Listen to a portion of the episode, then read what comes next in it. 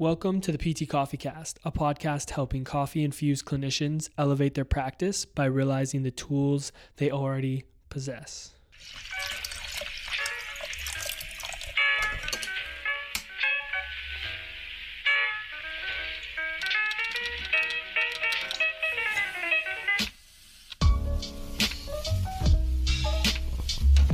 What's going on, guys? Welcome back to the PT Coffee Cast, brought to you by The Movement. My name is Dalton, and alongside me today is my beautifully bearded friend, William. William, how are we doing today? I'm doing good, you know, like I feel like we have the right amount of distance between us. You know, last time I felt like it was a little intense, you know, but I feel a little bit better, a little more comfortable. Yeah, we were we were extremely intimate last time we Yeah. recorded in this spot, and now I feel about right. Yeah. Your knee's not touching my knee yet, so that's Exact- Like last time we had like kneecap to kneecap, like a little patellar patella to patella action going on. patella to patella. Facts. Um, guys, thanks so much for tuning in. We're super excited to dive into another episode. But before we do that, um, got a couple things to cover. One, our mentorship um, applications are out and live. So if you guys are watching this, um, you can apply through the link in our bio um, on Instagram or through the show notes. If the application's still there, we are going to be taking people. So hopefully we can get that full first cohort filled up, and then if you still are interested in joining, um, you can get onto the wait list for you know future cohorts. But we're super stoked about finally getting that out, getting people onboarded, doing some calls with um, potential mentees. It's been super exciting for us to to get that out. So. Um, check that out if you're interested. Um, if you want to learn a little bit more about the mentorship, you can check out episode 199 where we cover um, what the mentorship is all about. If you aren't subscribed to the podcast, make sure you subscribe on your podcast platform. Um, and if you aren't if you aren't watching us on YouTube, you can. If you want to see our faces and how close we like to sit to each other, um, you can subscribe to our YouTube channel and watch the full video episodes um, there. And don't forget to follow us on Instagram at PT CoffeeCast. think that covered is a cover. Wow. I think that covers it all. There we go. yeah, it's been uh, it's been an early morning for you, man. Yeah, you know, uh, earlier than normal for sure. We uh, we got a little brainstorming sesh, which is good. We don't always get that opportunity, but I think we're gonna try to do it a little more. Yeah, I don't tend to see Will's face at 7:30 a.m.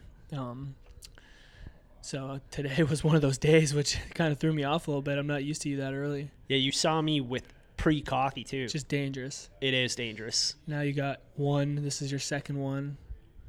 I'm good now. I'm in a good place. Yeah, you seem much better. yeah. Do I? Well, that's good. Yeah, I think we should get into the episode though. Let's do it. Um, so today, what we want to talk about is some of our favorite questions to ask clients. Um, Will and I were walking back from our brainstorming session, thinking about what we want to talk on the podcast um, about, and he brought up this wonderful idea, and I thought that is a great idea. We should do that. So here we are. That's exactly what went down. So, Yeah. yeah, I'm pumped. I'm pumped about this because I think there's like a little superpower in the way that you ask questions and what questions you ask. I definitely think there is a superpower. I definitely think there's a skill to it. Um, I definitely think it's something that I'm continuing to learn more and more about and how to best position questions and when to ask them and um, being more strategic with those things. I think um, those are all skills you can you can build. Um, and I've learned a lot of that from our guy Nick Hanna. Shout out to him. But uh, today is all about some of the questions we like to ask. So, do you want to kick it off, or do you want me to kick it off? That's the real question. I want to kick it off. Okay. I'm ready to go. All right. Well, let's hear let's hear one of your favorite questions that you like to ask clients, All right, and I'm going to lead you in with a drum roll. let's do it. Okay. Here we go. And Will's question is What did you think about that exercise? Oh, very good. Elaborate. All right. So I think, you know, something that I was just noticing, and this is a recent thing I've been doing actually, but we always ask, how did you feel? You know, like, how did you feel about that? Uh, did you have discomfort? And I think those are great questions, but I just noticed that I was asking the same one a lot, you know? And so what I did was I just changed it very slightly and said, what do you think instead of what do you feel? And the reason I, I tried doing that was I was wondering if that would lead to some discussions around like thought processes and uh, lead to some discoveries of like you know maybe some some problem solving or, or things like that. And it's it's a very open-ended question but it also forces them to think about it because i'm saying what do you think? You know versus like um versus like asking it in a closed way. Like uh you know um Did you think that exercise went well? yes exactly Yeah. uh, thanks thanks for that Yeah. And the what d- do you think insinuates that they have a thought yes on it? because they're for sure going to unless they're completely just going through the motions right Yeah, like most people have thoughts on things, but they don't necessarily want to share them because for many reasons. So I think like the what do you think about this is a good way to do it because it insinuates that they have thoughts, which is more likely for them to share. gets them thoughts. like actively engaged in the session too. And i found like sometimes when you ask what do you feel? like a lot of the times it's sort of implied because you're in a physio session that it's like well not much pain or a little mm-hmm. bit of pain. And i just wasn't getting a lot from that. Whereas mm-hmm. like what do you think? You get into more of like the cognitions. And i started like and thought processes and i started getting more like tangible things that we could work together on Could you like give me a little bit more of an example of like s- some of that stuff that you pulled out that you felt was tangible by asking that question? Yeah, it'd be things like one, just kind of confirming that something seemed really uh, to be effective based on what we were working on. You know, people would be like, I think this is really going to help my problem, you know, is like a response I would get. Which is just like, okay, great. Well, now we know, right? Let's let's double down on that type of approach. Yeah, you could even elaborate on that and be like, well, what do you, why do you think this will be helpful to your problem? 100% And great then- follow up. and then that can have them start to what i find is they start to give their thought process on how things are going and i'm always hoping in those situations that they're um, saying things that we've been trying to educate them on you know for example like well like well i feel that this exercise is going to make me my knee stronger but it's not going to impact like the damage of my knee or something like that. I'm just giving like an example off the top of my head mm-hmm. but that can have them express what they've been learning or give you an idea of just where they where they sit on that thought because maybe they say something that doesn't necessarily align with like what you try to educate them on but you just get an understanding of how they're viewing the situation which i think is valuable A hundred percent, and it also can lead to like um, a discovery of like, hmm, I think this is a good exercise. I'm unsure about how it fits into my goal. You know, and like even if you explained it before, like it, this is complicated stuff for people. They don't understand what we do. You know, so like it that prompts like okay well instead of just moving on to the other exercise like we need to we need to clarify right why this is relevant to their goal yeah it can also bring up any fear around like i've had people where, oh I- th- they go i see how this exercise could be helpful but i'm very worried that it's going to lead to my back flaring up Mm. more or being hurt more because of x and then that again just gives you more info on how you might address that. It might it opens up conversation to talk about more about why they feel that they're fearful of that or what makes them think that it's going to make them worse which just gives you more information on how you can manage that situation which i feel is better to take the time to do that than rush on to another exercise. It's almost like these thoughts represent like barriers and resistance you know to like having success and by asking those questions and identifying the, what those thoughts are you're sort of just slowly peeling away that resistance and you're leading to a more likely chance of that being successful and for them to be on board Mm-hmm. have you ever gotten have you ever gotten a response where You're like, well, what do you think about that exercise? And they're just like, it was good. Totally. Yeah. 100%. Some people just aren't that engaged and, you know, sometimes I'll ask about that, you know, sometimes I just leave it alone. I think you got to Yeah. that's that's part of the art, you know. I feel, I feel if I have developed a decent enough relationship, like if it's not the first time that maybe it's not the initial assessment, but it's like a couple times we've seen each other and they'll give me that response, I might dig a little bit more and be like, well, what did you think was good about it? You know, and try to get a little bit more. But sometimes people don't have an actual answer or they don't want to share, and that's cool. Yeah, at least you kind of know where they're at. Yeah. or maybe it is. Maybe they just think it's good. They're like, this is good. Yeah. I'm cool with it. And like thing about these questions is like what works really well for some people might not for others. So like it's not a be all end all, but it's a way you can try to get some good discussion going that's valuable for what you're trying to build. Um, but you know, you might have to try different questions. That's why there's more than one Mm-hmm. Totally. option, Yeah. right? Yeah. it is.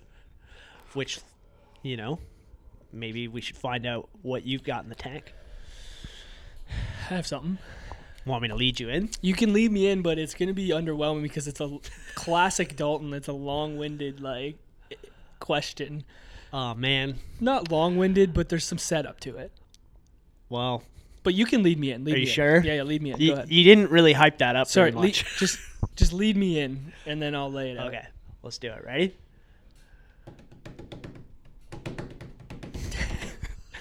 And my question is on a scale of 0 to 10, 0 being I've you've made no progress, you feel like you're exactly where you are uh, where you were when you started, you know, you're still in pain, you're not feeling confident, and 10 being you've absolutely crushed your rehab, you feel like you're accomplishing everything that you wanted to accomplish, um, and you're ready to go and get back to crushing life. Where would you fall on that scale?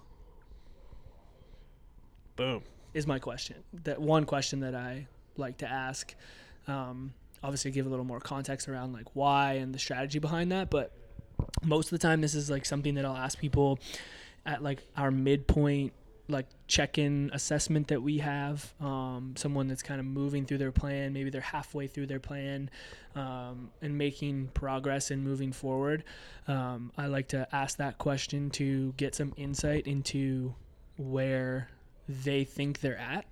Um, and you can pull a lot out of their response. Um, so, for example, you know, and I, I like to try and make it very extremes, like almost comically extreme of like zero being you're worse than you were before, you haven't made any progress, or because most people have at that point made some progress, and then exaggerate the 10 out of 10 being like have some fun with it, kind of make it funny is what I try to do. Um, and then oftentimes people will give they're going to give what they how they feel. So you know most of the time i'll get like a seven or an eight but sometimes i'll get like a four or a five. It obviously depends on where they're at but i find that that answer gives me insight into where they think they are and if they're where they think they are is in reality to where they actually are in the rehab um, prog- um, in the rehab progression so for example if someone says oh yeah i feel like i'm eight out of 10 on that scale. And in my mind, from a rehab progression, they're only at a four. Well, now I'm intrigued. Like, why did they feel that way? What's why is there a difference between how they see themselves and how I see themselves, how, how I see where they are, right? Um, or vice versa can happen. They can be like, mm, I feel like I'm a four out of 10. And in my mind, based off what they've told me and where they're going from a rehab standpoint, I feel like they're more of an eight out of 10. Well, I'm intrigued. Why do you feel like you're only a four out of 10? Or wh- where's that mismatch coming from? So that's one piece that I find it, it gives you some insight on. The other thing I like to ask as a question off of that is if someone says, Yeah, I'm eight out of 10, and I agree with that, like I feel like that's an accurate representation based off of my understanding of the rehab, I will then like to ask, that's great. I totally agree with that. I think you've done X, Y, and Z that's led you to be to that point in the rehab process. Now, let me ask you this. What would make you get to that 10 out of 10? And I like to say, what would you like to experience or what would you like to feel in order to be at that 10 out of 10 which those are intentional words like what do they want to experience and feel? Because most people like that's what you're really looking for. You're looking for how do you experience things and how are you feeling while you're doing them versus like what you know what would make you be 10 out of 10 type thing is kind of how i try to position it. And that just gives me insight into what else they think they need to work on. So for example they might be like yeah i think you know in order for me to you know get that 10 out of 10 kind of experience or feeling like i need to be able to run um, my 5k at a 430 kilometer pace and i'm just not there yet. Or i need to feel more confident going into work um, to you know package these boxes and i'm just not feeling like i'm there. That gives me an idea of okay here's what we need to work on right to help them get to their goals. And also it gives me information to use to help them realize that hey we need to continue to work or we may need to extend our time together and use actual problems that they still have and how i can position myself as the solution to help them get to um, solve that problem. And it can be a good way to continue to get buy in because it's based off of exactly what they're saying versus you telling them what you think they need. Yeah, and I think uh, one thing you touched on uh, there, kind of at beginning and then a little bit to the end there, was the idea of like alignment. Because I think that's one thing that leads to fall off and like just not maybe a, a great outcome is like gradually as you go through the process that alignment getting a little more and a little more mismatched because you maybe aren't coming back to like what that original plan was. And it's sort of just yeah there's there's distance between you and that person. So i think what that question allows you to do is explore are we still aligned? And if not how can we get back to having alignment? Mm-hmm. and if we are aligned where else do we need to go to get there right? Yeah where what's the next stage here mm-hmm. you know to, to get there?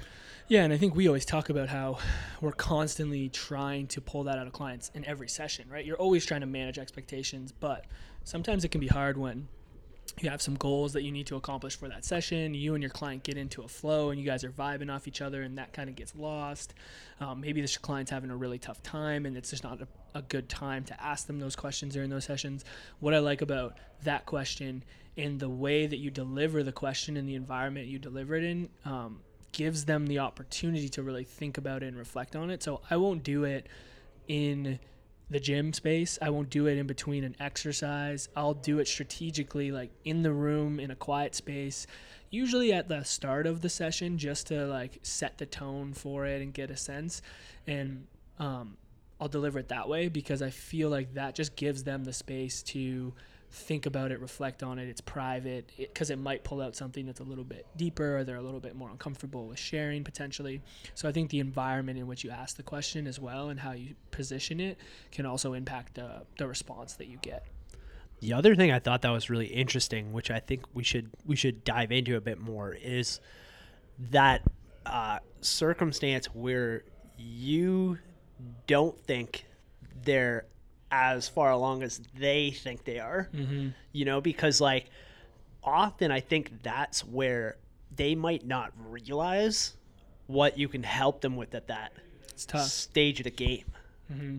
Yeah, it's a tough. It's a weird. It's a yeah. I guess weird might be the right word. It's a it's an interesting situation to be in because it's our job to always make sure we're setting people's expectations appropriately, and if that expectation is not in the same spot and they're more think they're way ahead of the game than they are, you're right. They're thinking like, oh, maybe I don't need as much help. But in your mind, clinically, you're like, you're thinking, well, yes, actually they do need this help to get them to where they want to go just based off our knowledge of how these things progress and where they actually want to get to and so i why i like that question is it just lets me know where they're at so i might not align that expectation right there in the moment but i have an idea in my head like okay now I need to figure out how can I best communicate and best show this client that they're actually not where they think they are and that they need a little bit more, which then becomes a whole nother a whole nother game.